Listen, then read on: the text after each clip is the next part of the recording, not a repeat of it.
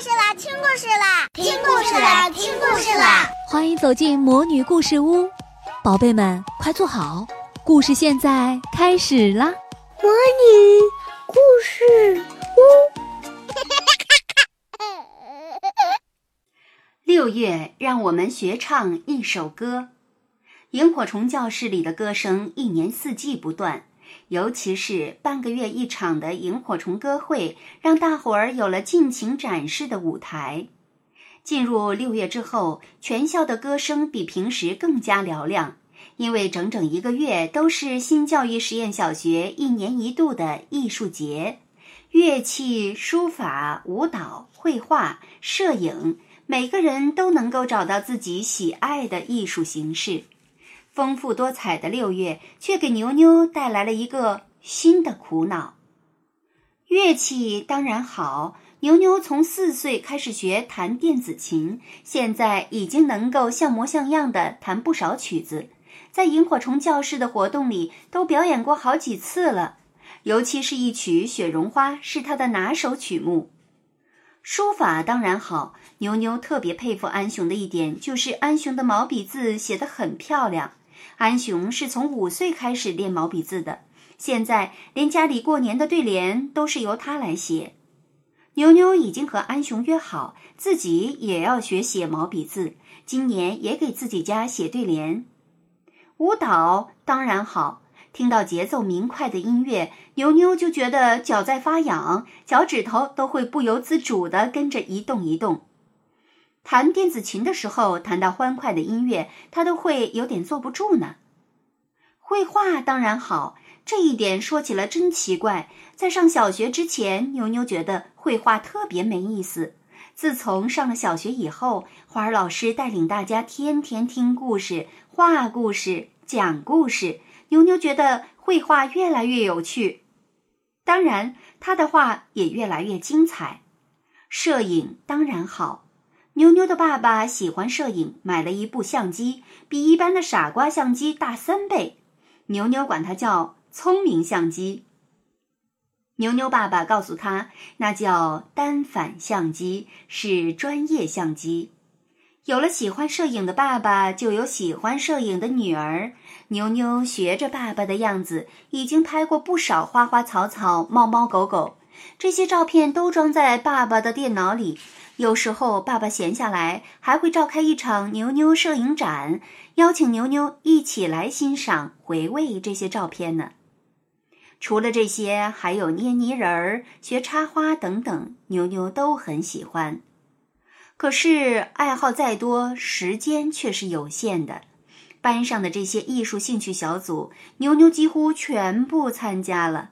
现在，牛牛发愁的是时间。许多小组的活动会同时开展，到底参加哪一场活动呢？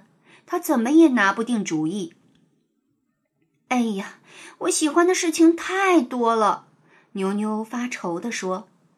安雄建议他：“那你就选择你最喜欢的。”牛牛想了很久，说：“我分不清什么是我最喜欢的，怎么办？”安雄想了个办法。那就选择你必须完成的任务。作为新教育实验小学一年级的学生，艺术节里必须完成的任务是在五十人以上的场合中自信的独唱一首歌。这个要求听起来很简单，其实做出这个规定的校长在其中隐藏着一个小小的秘密。全校每个班的学生都是三十人左右，五十人的场合就意味着要在其他班的同学面前唱歌。对一般人来说，这个规定也没有什么特别的。比如安雄，安雄有些害羞，不太喜欢说话，所以他面对十个人不喜欢说话，面对一百个人时也一样不喜欢说话。在口头作文的训练中，安雄说话越来越流畅。在十个、一百个人面前说话没问题，在大家面前唱歌也没有问题。对于牛牛来说，问题就严重了。牛牛平时叽叽喳喳、活泼的，就像只小麻雀，但那是在家里或者教室里，是在他熟悉、他喜欢、他亲近的人面前。一旦站在陌生人面前，或者到了陌生的环境里，妞妞就会立刻变成了没嘴儿的葫芦。越是需要说话，他就越是张不开口。牛牛的这种性格，牛牛妈妈早就告诉过花儿老师。不过，花儿老师只是笑着点头，表示自己听见了，其他的一句话也没说。在这一次的唱歌活动之前，还有一个活动叫“旧瓶装新酒”，也就是为旧的曲子填进新的词。花儿老师让大伙儿选择自己最喜欢的歌，然后为这首歌重新填词。这个活动受到了大家的一致欢迎。雷天龙竟然是第一个填出歌词的同学，他选的歌是《两只老虎》，重新填的词是“萤火虫啊，萤火虫，飞得高，飞得高，一只没有灯笼，一只没有羽毛，真奇怪，真奇怪。”牛牛填词的歌曲是说唱脸谱。因为最近刚刚向陆奶奶学了京剧，她特别喜欢这种戏曲味儿的歌，尤其是那段蓝脸的窦尔敦盗御马，红脸的关公战长沙，黄脸的典韦，白脸的曹操，黑脸的张飞叫喳喳，她最喜欢唱，所以牛牛把这首说唱脸谱改成了说唱我们。这段歌词改成了蓝脸的花老师笑哈哈，红脸的安雄懂书法，黄脸的天龙，白脸的王子，黑脸的牛牛叫喳喳。重新填词的歌曲在萤火虫教室里唱响时，全班同学都乐得前仰后合，尤其是雷天龙和牛牛填的词得到了一致好评。几天后，萤火虫教室和太阳花教室的联谊歌会开始了。花儿老师是主持人，歌会开始，大伙儿吵着要花儿老师给大家唱歌。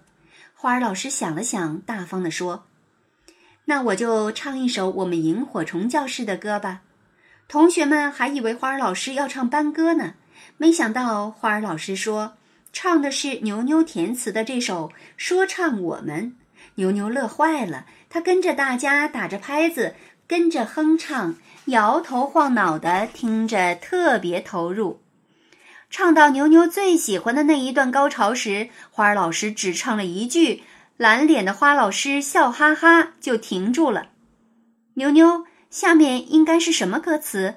花儿老师点名问道。哎呀，下面是牛牛急了，唱了出来。红脸的安雄懂书法，花儿老师跟着牛牛唱了一句，下面的歌词又忘了。